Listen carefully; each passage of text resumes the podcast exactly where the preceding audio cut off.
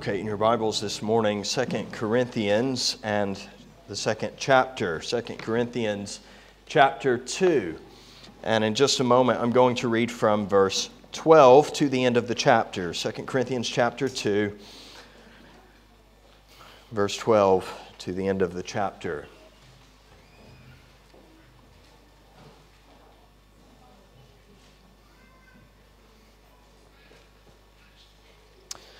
When I came to Troas to preach the gospel of Christ, even though a door was opened for me in the Lord, my spirit was not at rest because I did not find my brother Titus there.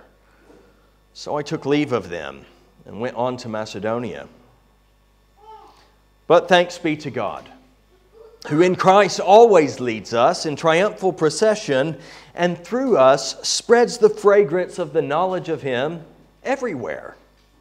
For we are the aroma of Christ to God among those who are being saved and among those who are perishing. To one, a fragrance from death to death, to the other, a fragrance from life to life. Who is sufficient for these things? For we are not, like so many, peddlers of God's Word, but as men of sincerity, as commissioned by God, we speak in Christ. Amen. Second Corinthians is all about weakness, strong weakness, the power of God in our frailty and foolishness.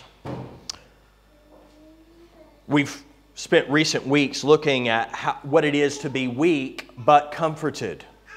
And we've seen how we're comforted by God's power and we're comforted by God's promises. And we're comforted as leaders even when we go through pain. And we're comforted as churches when we go as a church through seasons of pain and, and uh, disciplinary difficulty. But now we enter a new segment of this particular um, uh, letter. And this time we're going to be seeing truths about what it means to be weak but carrying on. Weak but carrying on. Let's pray. Heavenly Father, I pray that you would guide us through this text, that you would help us to know your word and, and to believe it, to trust it. May it transform our lives. In Jesus' name, amen. Weak but carrying on. There are so many things that might make us weak. There are so many things that might make us, when we are weak, to back down, to fall down, to uh, lose a sight of what we are doing and where we are going and why. There are so many uh, different reasons why we might feel tempted, at least, to quit or at least to go quiet. But here we see the Apostle Paul talking about being weak but carrying on. Sometimes society tells us when, when you are weak, even when it comes to, to spiritual things, when you're weak, then, um, then, then, then just back down. Just give up. Maybe it's not that you're, you're, you're weak, maybe it's just that this isn't real or this isn't true. And, and, society has no concept of spiritual warfare and the necessity of endurance, the necessity of perseverance. And in our particularly pampered society, that is 21st century um, London, um, there is no resilience when it comes to difficulty.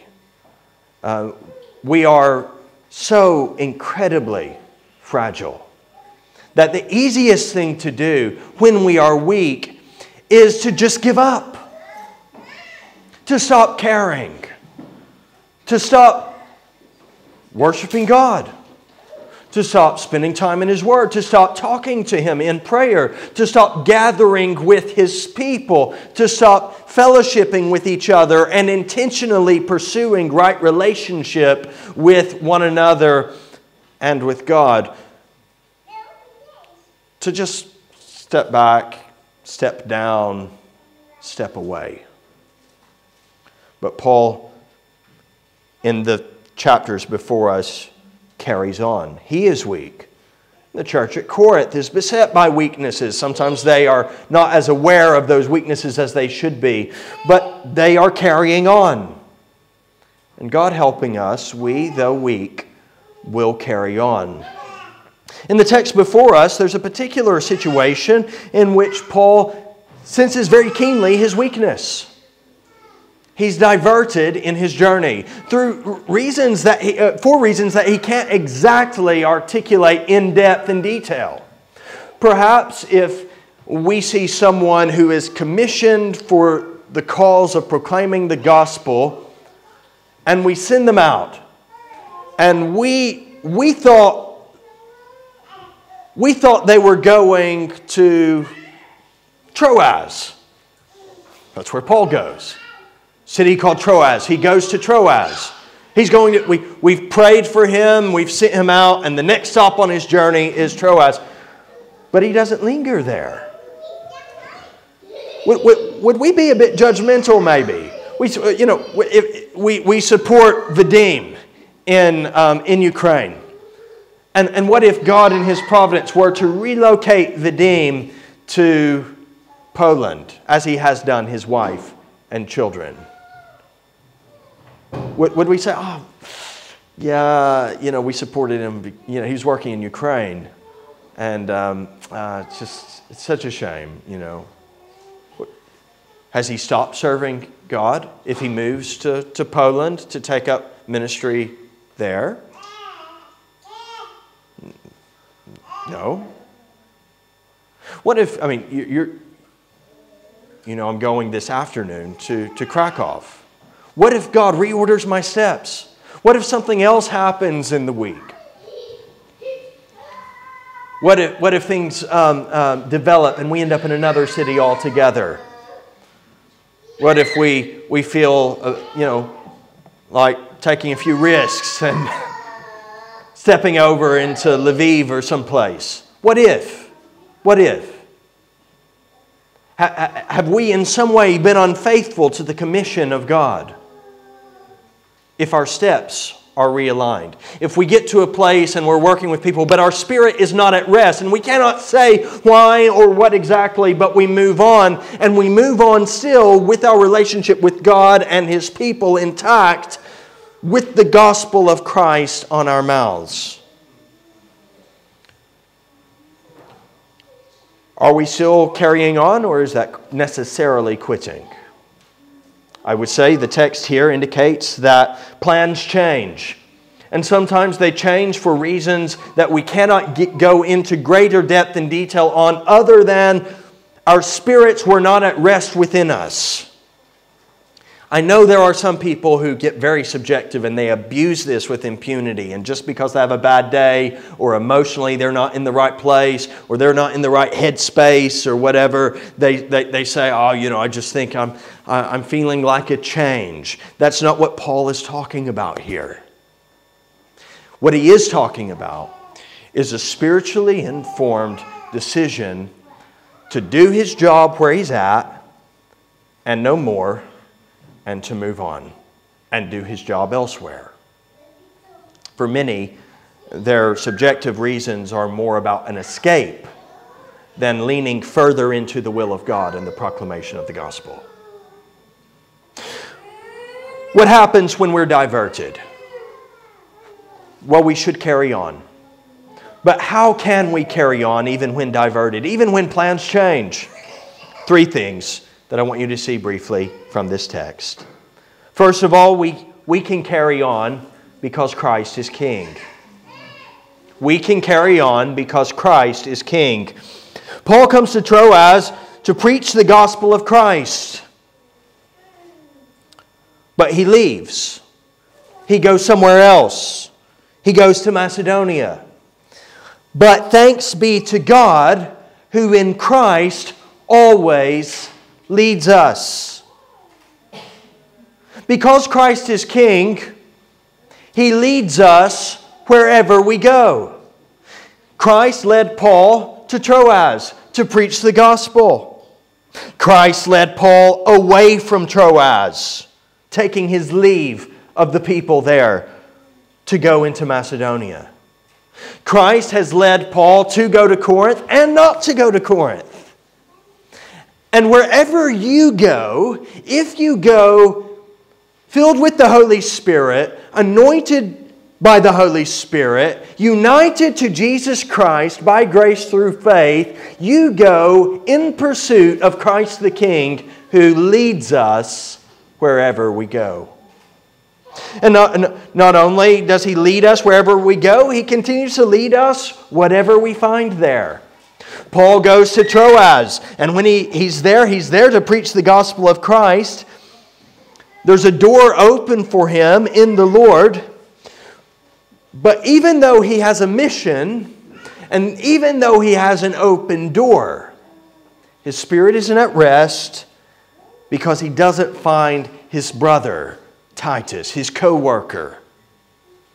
And at so many levels, Scripture communicates to us that it is not good for us to be alone, for us to be in isolation.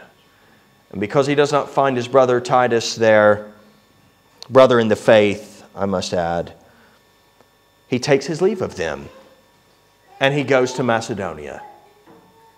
He didn't find Titus in Troas. He moves on. Christ is still king. Christ still leads him always. And he leads us always.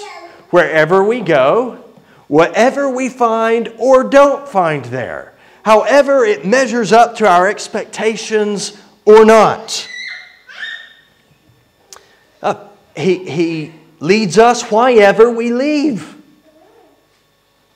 If indeed we're trusting Him and if we are pursuing Him and the reasons why we move on are not in themselves sinful, Christ leads wherever we leave. He orders our itinerary, He orders our plan, He instructs us, He guides us, He leads us always. And He leads us back to, it's full circle wherever we go.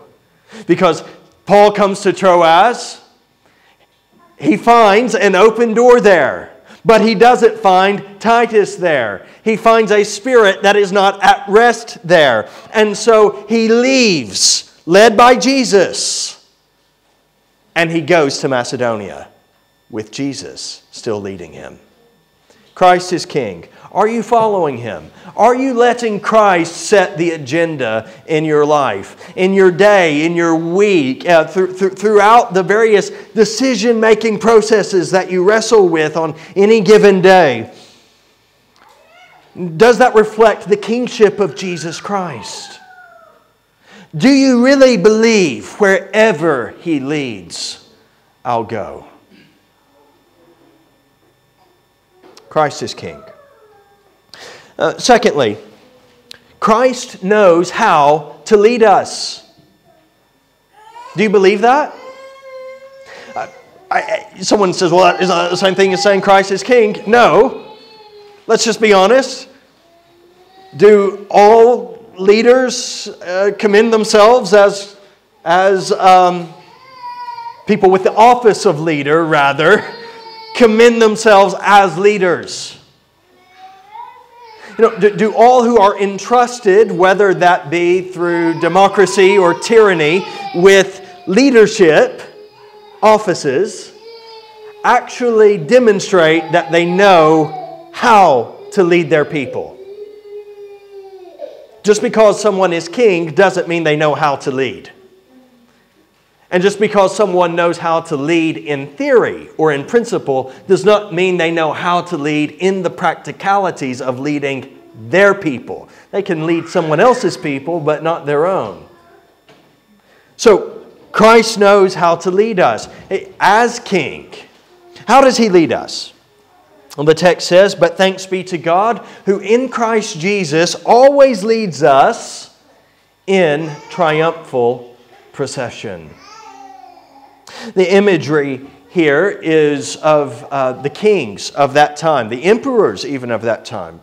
Uh, although Paul would have, as we read the scriptures, been very much philosophically and spiritually opposed to the um, uh, imperial systems of the Roman uh, government. Nonetheless, he, as he communicates with a largely Gentile church, he draws on imagery that they would have understood, that they would have, in some ways, been familiar with and identified with. Namely, of the all conquering, heroic emperor, whether he actually was the one on the battlefield or not, parading through the streets of the city. And in that parade, following him, surrounding him, were, of course, his soldiers, those who had fought hard to win the victory, and also his newly acquired slaves, those um, who had sub- been subjected to his reign. And so they were uh, behind him or in front of him, and he led the procession through the city to celebrate great triumph as a picture of see these my captives. See these my new subjects. See some, sometimes it wasn't people um, who were particularly upset about it. Perhaps they saw the roman system as somewhat better than the one that they were escaping. There were people like that and so there they are um, um, uh, the loyal subjects of his imperial majesty. Again paul is not endorsing any of that as it was worked out in the Roman Empire. What he is saying is we have a better king, we have a better emperor. Caesar is not Lord, Jesus is Lord. And we march after Jesus not as slaves, not as subjects, but as citizens of his kingdom, and what's more, sons of a loving heavenly Father who has saved us from the tyranny of death, hell, and sin and leads us onward by His grace and for His glory. Christ knows how to lead us. He leads us in triumphal procession as those who have repented of sin and believed in Jesus Christ, who was crucified for our sins, satisfying the righteous demands of justice on the cross, and is risen from the dead, victorious, achieving our justification, giving us hope and assurance of eternal life if we trust in Him. That is the King Jesus. And we follow Him as we trust in Him. And as we follow Him, we celebrate Him. We give Him praise. Yes, we are subject to Him. Yes, we are submitted to Him. But, but we do so gladly and joyfully. Because unlike the abusive kings who maraud and invade and slaughter and captivate, Jesus Christ saves. He delivers to the uttermost all who come to him. Yes, he, he, he leads us in triumphal procession when doors are opened. Paul comes to Troas to preach the gospel of Christ. And what does he find in Troas? An open door for the gospel. He was there to preach the gospel. He found an open door there. It would seem that he, in all probability, did preach the gospel to some extent there, but he didn't stay. The door was opened even wider. But he didn't, he didn't walk through it. Did Christ stop leading Paul in triumphal procession when Paul didn't walk through that open door? Just because there's an open door doesn't mean that door is open for you. Sometimes that door is open for someone behind you that you don't know about. Someone down the street who's, who's walking. I mean, if you walk down Park Ridings and you see an open door, literally, does that mean you, it's your opportunity? You know, oh, open door. I'm just going to walk in and make myself at home.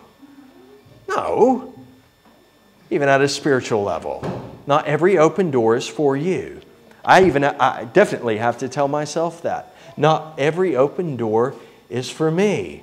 That's why I really emphasize as pastor um, my role of equipping the saints for the work of ministry. There's a lot of ministry that I do, but the pastoral office is to equip the saints for ministry, not to do all the ministry myself. And so it is a wonderful thing to hear, even this morning, um, uh, brothers and, and sisters talking about um, an open door. But that door didn't open to me, it opened to you. And you've stepped into it, and you're serving, and you're proclaiming the gospel of Christ. And, and, and you, you didn't call me and say, Oh, Ryan, there's an open door here. Um, um, you know, can, can, maybe if you come and talk to the person. Well, I'm not a spiritual Mr. Fix It. I, I, I don't, you know, if there's an open door and someone needs to hear the gospel, do you believe the gospel? Then you go into the open door and share the gospel. The Apostle Paul finds an open door, but he moves on because Christ leads him. When there's an open door, Christ leads him. When, when, when we have open doors, Christ leads us. When we are not at rest, He leads us. When we're disturbed, when we're distressed, Christ leads us in triumphal procession. Weak, but carrying on. Christ leads us when we don't find who or what we're looking for. Paul goes to Troas and he's not at rest because Titus isn't there. So he moves on. Christ leads him. Christ will lead you. Wherever you go, whenever you leave, whatever you find, when doors are open, when you're not at rest, when you don't find who or what you're looking for, and when it's time to move on, which Paul does, moving on to Macedonia. Christ knows how to lead us. He leads us for victory, He leads us from victory. He is already won, and He leads you and me, us together, onward. Final thing. Some of y'all are probably saying, Oh, I wish Ryan has a Sunday afternoon flight to catch more often. Not so fast. Christ knows what he is doing with us. Christ is king. Christ knows how to lead us. Christ knows what he's doing with us. What is he doing with us? Through us, he spreads the fragrance of the knowledge of him everywhere. For we are the aroma of Christ to God among those who are being saved and among those who are perishing. To one, a fragrance from death to death, to the other, a fragrance from life to life. Who's sufficient for these things? For we are not like so many peddlers of God's word, but as men of sincerity, as commissioned by God in the sight of God, we speak in Christ. Christ knows what he's doing with us. Or if, if you're submitted to Jesus Christ as King, and if you're following the leadership of Christ, who knows exactly how to lead us and leads us in triumphal procession,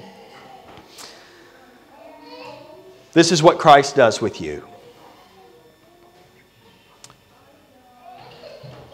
He offers up through you sacrifices of praise, a sweet fragrance the knowledge of him spreads everywhere. So when Paul was in Troas, the knowledge of God was spreading. When Paul said it's time to move on, the knowledge of God was spreading. Do you live as an aroma, as an aromatic fragrance for the glory of God in your life? when you're talking to your neighbor? Is God spreading through you the aroma of God in Christ? When you're engaging with your work colleagues, is God spreading through you the aroma of God in Christ? This afternoon, when you're out front talking, is there any other aroma than that of grilled meats, which will waft into the nostrils of those who pass by? I certainly hope the knowledge of God in Christ. I know people can raise all sorts of problems to solutions, not least when it comes to the message of salvation by grace through faith. I know people can make many excuses for why they do not darken the doors of churches, never mind why they do not trust in Jesus. And yet, I am often disturbed by the reasons people give for why Jesus, church, has no interest for them. I spoke Thursday night to a an atheist woman, but one who has embraced, she says she's an atheist, but she's embraced paganism. Her tattoos, I thought, were just part of the biker lifestyle she had embraced, but they, as I, it all took a different connotation the more she spoke. Her cane had a skull on it. There was lots of dark, sort of death like imagery. And then she began to share with me about um, um, her, her pagan wedding, which is coming up. And so I just engaged her in conversation. Yeah, you know you can do that. You know, don't, don't be, please don't be weird, you know, pulling out crucifixes and garlic or anointing oil or sort of, you know, don't, don't, you know, you're not going to persuade anyone by screaming at them, idolater. This person doesn't even believe in God, but they are nonetheless spiritual. They believe in something. And so they talking to me about cleansing their chakras, whatever that is, and about, um, um, um, you know, Mother Earth and all of these different forces and things like that. And I was like, oh, this is you know, pretty demonic stuff. May God be merciful and gracious to her through the gospel. But the sad thing is, it's very hard to communicate the gospel to her because she says that she's been to churches, and um, as she turns the corner, she said, They're like this. Maybe not about her, maybe about her, she doesn't know.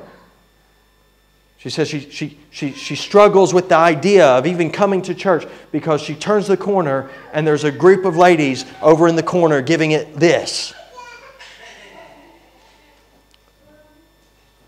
That's ungodly. The scriptures rebuke us and command us not to be gossips, not to be slanderers, not to be liars.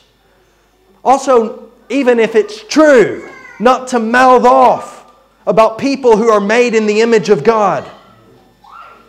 One minute singing his praises, James says, and the next cursing those who are made in his image. Brothers and sisters, James says, these things ought not to be.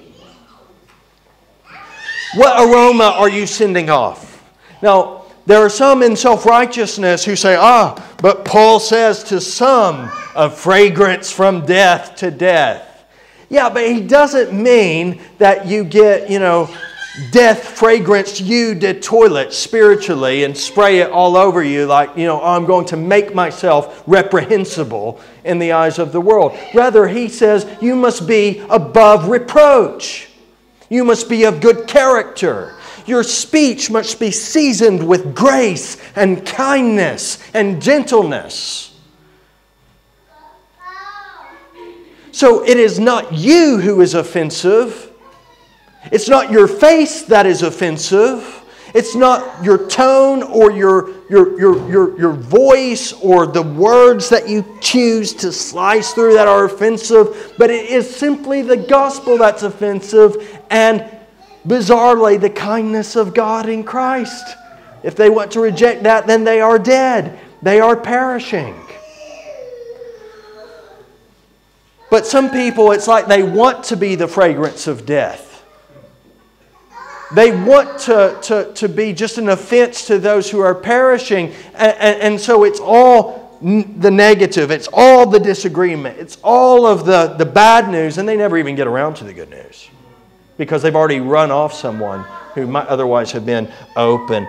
Friends, Christ knows what He's doing with us. If we are following Him, trusting in Him, seeking to be not only proclaimers of the gospel of Christ, but in the presence of God, in the sight of God, knowing He sees and He hears. We speak in Christ, that is, we not only speak of Christ, but we speak in Christ, meaning Christ likeness. And Jesus did know how and when to dole out woes to a wicked society, absolutely. But unfortunately, some people um, will uh, uh, load up on woes and they'll go to the very people who need healing and deliverance and who are under a heavy burden. The people to whom Jesus said, Come to me, you who are weary and heavy laden, and I will give you rest. Make sure you're aiming your woes in the right direction. We're a fragrance, an aroma to the glory of God and to a lost and dying world among the perishing, among those who are being saved, in sincerity. Not peddlers, we're not messing about here. We're genuinely communicating good news, sincerely, not trying to sell anyone on anything. And we have substance. The substance is what? The gospel. When I came to Troas, I came what? To preach the gospel of Christ. When he left and went to Macedonia, what do you think he went to do?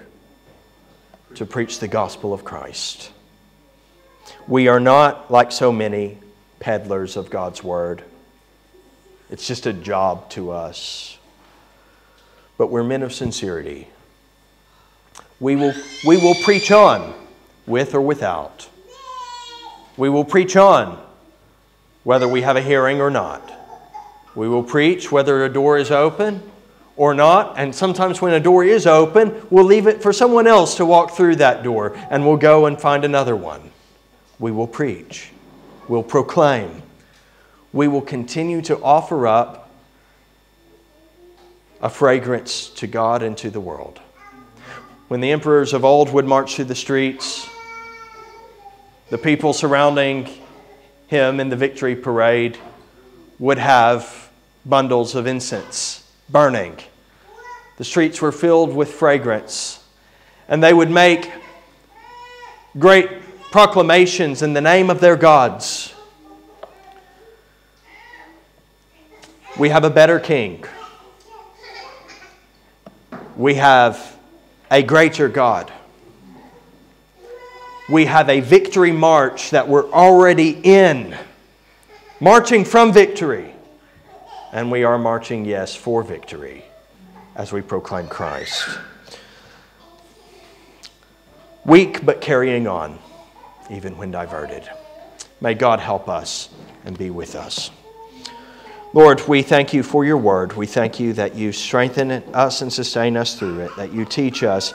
For these, my brothers and sisters, I pray that wherever they go this week, that they would carry with them the aroma, the fragrance of your goodness in Jesus Christ. Lord God, may, may, may we not be objectively a death like fragrance, a stench in the nostrils of a world that's already dead, so it must take something for them to smell such repugnancy.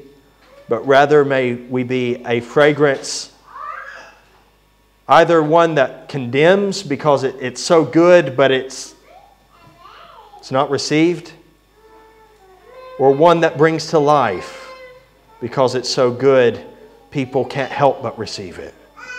Help us to be that kind of fragrance. Lead us onward. In Jesus' name, amen.